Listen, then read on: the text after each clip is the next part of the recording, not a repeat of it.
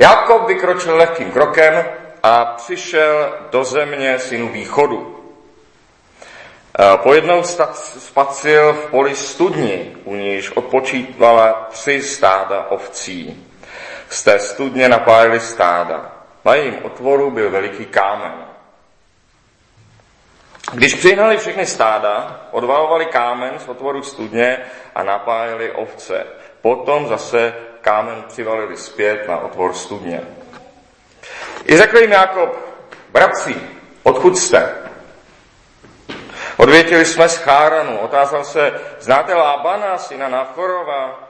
Řekli, známe. Zeptal se jich, daří se mu dobře? Odpověděli, dobře. Však tady přichází jeho dcera Ráchel s ovcemi. Tu řekl, ještě je jasný den. Není čas schánět dobytek. Napojte ovce a jděte pást. Odpověděli, nemůžeme, dokud nebudou sehnána všechna stáda. Pak odvalíme kámen z otvoru studně a napojíme ovce. Když ještě s nimi rozmlouval, přišla Ráchel s ovcemi svého otce. Byla totiž pastýřka.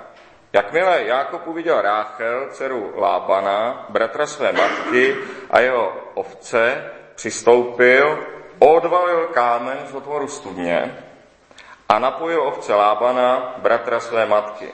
Jákob pak Ráchel políbil a hlasitě zaplakal. Oznámil jí, že je synovec jeho otce a syne Rebeky. Běžela to povědět svému otci. Jakmile Lában uslyšel zprávu o Jakobovi, synu své sestry, běžel mu vstříc, objal ho, políbil a uvedl do svého domu. A on vypravoval Lábanovi všechno, co se přihodilo. Lában mu řekl, ty si má krev a mé tělo. Pobyl tedy u něho celý měsíc. Potom řekl Lában Jakobovi, což mi budeš sloužit zadarmo jen proto, že jsi můj příbuzný. Pověz mi, jaká má být tvá mzda. Amen. Tolik je slov Božího zákona. Posaďme se.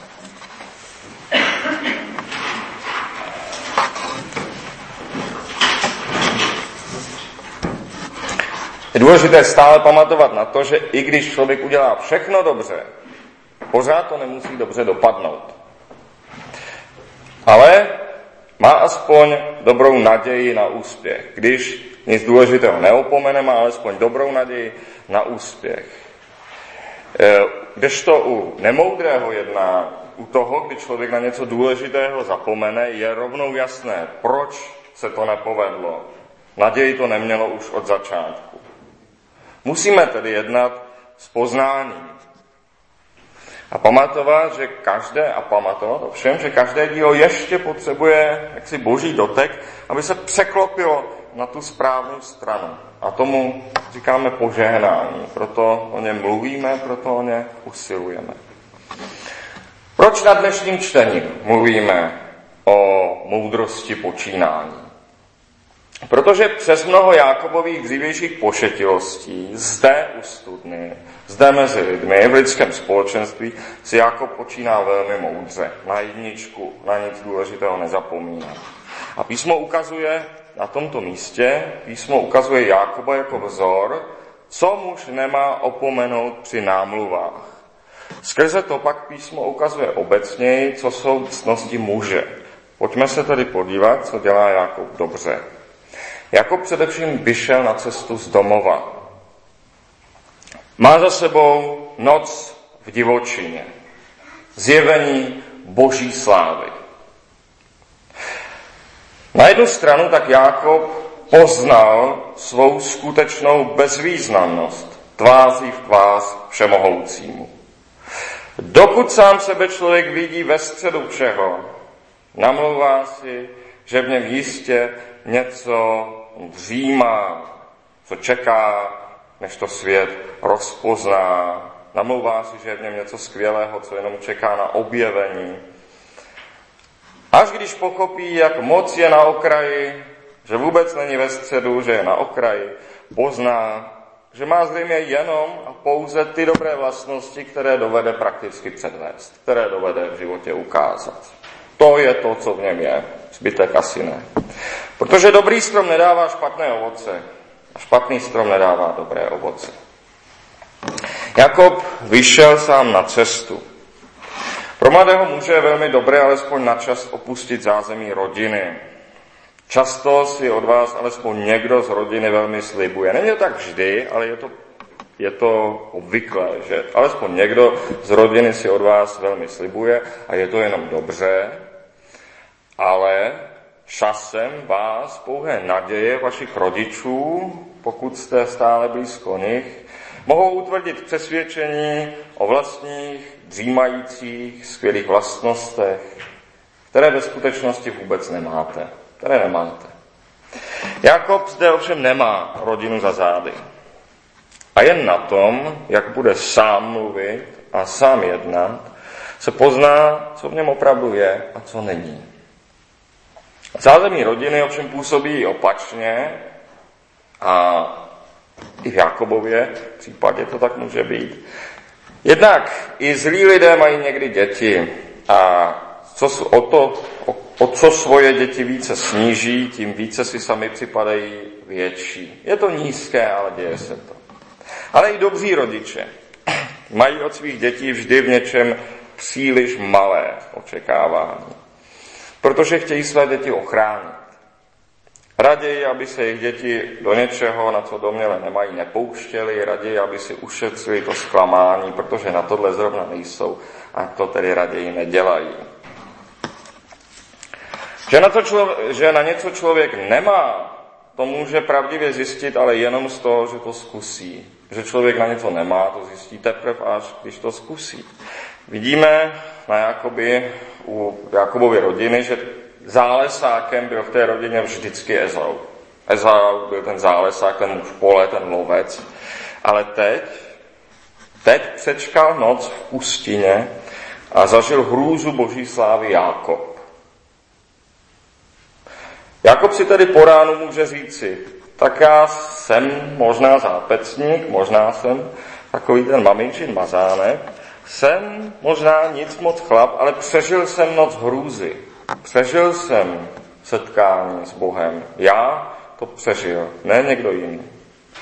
Člověk velmi roste tím, o čem zjistí, že to dokáže přežít. Člověka velmi posouvá to, když zjistí, že něco dokáže přežít, že tím prošel a pořád je naživu.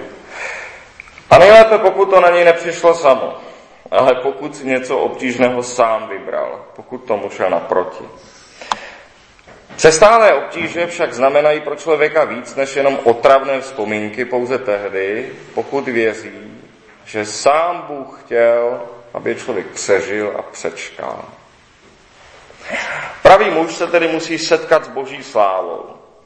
Pravý muž se musí setkat s boží slávou, musí zahlednout něco z Boha, o kterému dosud jen vyprávěli starší. Ne vždycky se setká s Bohem samotným, jako se s ním setkal Jákob.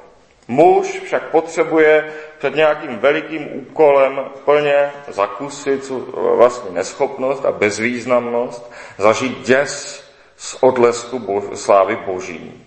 A přesto shledat, že tím nějak na trojku, na čtyřku, že se tím dalo projít. Musí zakusit alespoň obecnou milost Boží na druhou stranu. Ne jen děs ze slávy Boží, ale alespoň obecnou milost Boží. Sice to, že těžkou věcí se dalo prošít, že to bylo na hraně a že to přece přečkal.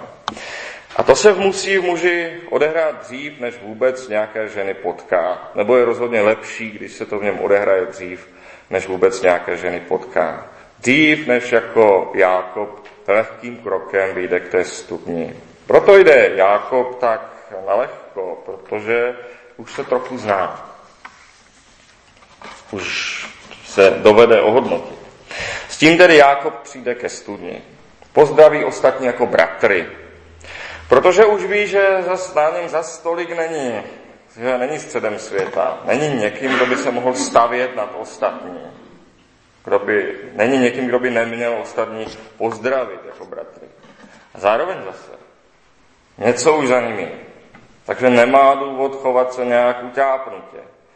Když jsem já pán a ty pán, pak jsme bratři. Pro někoho jako Ráchel je dobré vidět takové chování. Je dobré vidět, jakým způsobem Jákob přišel mezi ty lidi.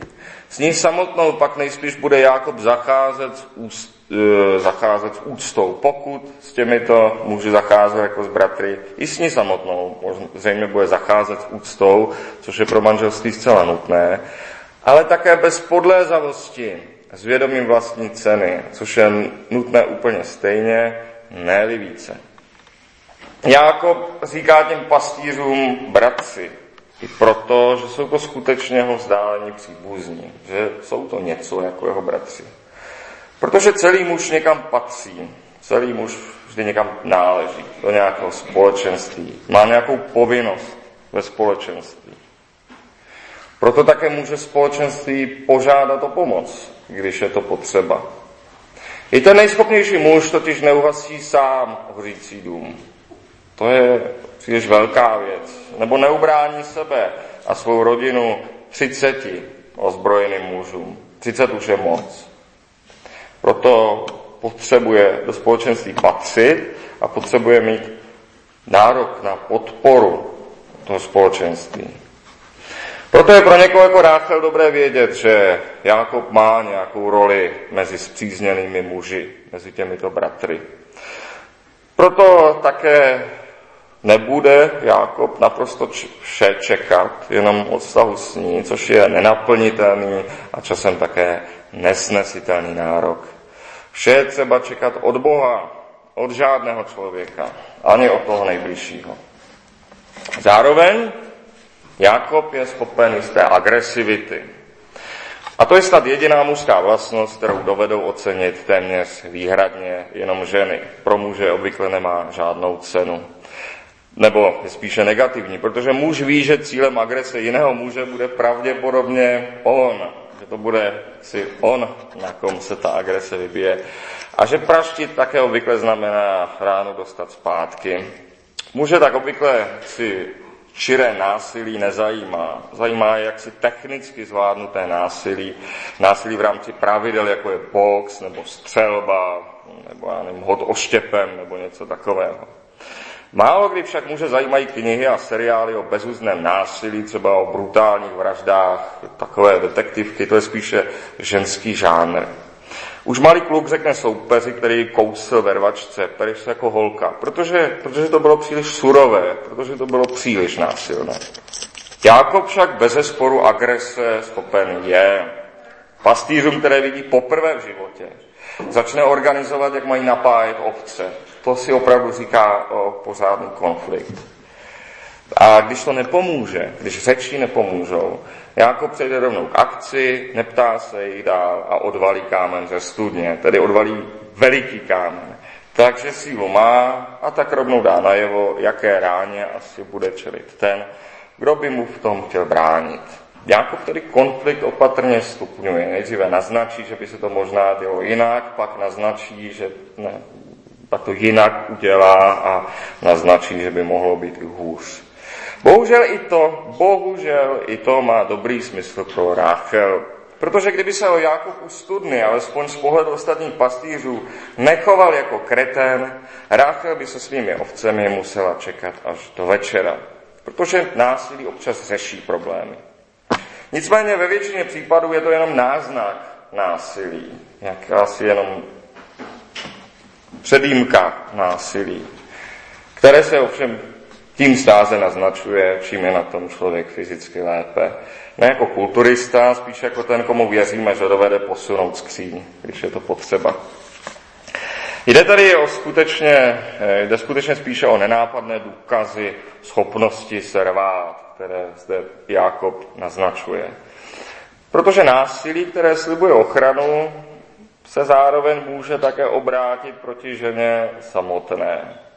A tak Jákob po svém polonásilném výstupu doplňuje téměř dokonalou přehlídku mužských vlastností tím, že ukáže, že se také dovede chovat jako bratr k sestře. Ráchel políbil tím způsobem, jako se líbá příbuzný, rozplakal se tím způsobem, jako pláče otec, nevěsty na svatbě nebo pozůstalý na pohřbu, prostě když to k životnímu zlomu patří. Předvedl tedy, že není žádný rváč, že se tedy hodí třeba i k dětem. Nicméně, nicméně až potom, co ukázal, že by mohl být i rváč, že to v něm je. Samo o sobě by to příliš lákavé nebylo a spíše by pro Ráchel zůstal tím bratrem, za kterého se nyní prohlašuje. Ráchelu tedy jde představit rodičům. Jakob v tom krátkém setkání svým chováním naznačil většinu vlastností, které se obvykle čekají od nápadníka. Možná ještě mohl říct vtip a bylo by to úplné. Ale aby bylo jasno, já zde nezlehčuji jeho chování. Jakob jednak všechny ty vlastnosti, které předvádí, také skutečně má. Jinak by jeho chování pro pozorné oko nebylo přesvědčivé. Ty vlastnosti pak pochází z setkání se slávou Boží. To může mít v životě může různou podobu, obvykle podobu odpovědnosti či úkolu, na který sotva stačí. A co je také pro jednoho maličkost, pro jiného je věc na hranici možností. Důležité je však poznat, že nejsem Bůh, ale zároveň, že mi Bůh přeje, že mi Bůh žehná a tím vítězím. Všechny zde zmíněné vlastnosti je dobré mít, i, když člověk, i kdyby člověk ženu vůbec nehledal. Jsou dobré pro život. Není to také rozhodně vše, co Bůh od čle, čeká od člověka. Je to však plus minus to, co žena čeká od muže. Lépe, aby muž takové vlastnosti opravdu měl dříve, než se do námlu vůbec pustí, protože jenom je předstírat dovede opravdu jen velmi dobrý lhář. Ale dovede. A Bůh nenávidí lež. Bůh vidí do srdce. Ale člověk do srdce nevidí. Člověk do srdce nevidí. Člověk nevidí do srdce, žádný člověk. Je tedy moudré vědět, že v námluvách, ale i v manželství se cení opravdu jenom to, co je vidět, co lze předvést, u čeho druhý člověk není přítomen, proto tento druh vztahu jakoby nebylo, jakoby neexistovalo. Nemá to tam žádnou váhu. I kdyby někdo přepral medvěda pokud ho nepřepral přímo před zraky ženy, jako by se to ani nestalo. Jakoby to vůbec neplatí. Jako každé boží řízení, totiž i vztah muže a ženy má své omezení, má své hranice. Člověk by tím neměl být překvapen. I zde jsou hranice, zde jsou omezení. Příliš čeká, kdo čeká od člověka plné pochopení. Čeká víc, než co má právo od druhého chtít. Čeká od člověka, co má čekat jenom od Boha, a to je blízko modloslužbě. Jakoba nám písmo tedy předkládá jako vzor, jak si počínat jako ceněný nápadník i jako ceněný manžel, protože dobré manželství má něco z jakýchsi stálých námluv. Ostatně obvyklý stesk lidí je, není to jako před svatbou, takže zřejmě všichni správně tuší, že po svatbě by to mělo zůstat hodně podobné jako před ní. Jak jsme však řekli na počátku, i to, co člověk provede dobře, nemusí dobře dopadnout. I když člověk jedná dobře, úspěch není zaručen. A tak v závěru našeho čtení vidíme, jak Jákob, tak zdatný v námluvách, tak jistý ve svém jednání, najednou leze do pasti svého budoucího tchána Lábana, eh, jak se v širších souvislostech, když má různé cnosti, v širších souvislostech života se najednou ztrácí. A myslím, že i nám to smrdí, když slyšíme ta slova, ty si má krev a ty moje tělo a přece nebudeš mi u mě sloužit zadarmo. Víme, že se to sune nějakým špatným směrem. Jákob tedy se všemi svými vlastnostmi se potom v širších souvislostech života ztrácí. Protože vztah muže a ženy je jenom výsed života. Je to jenom část života, není to život sám. Amen.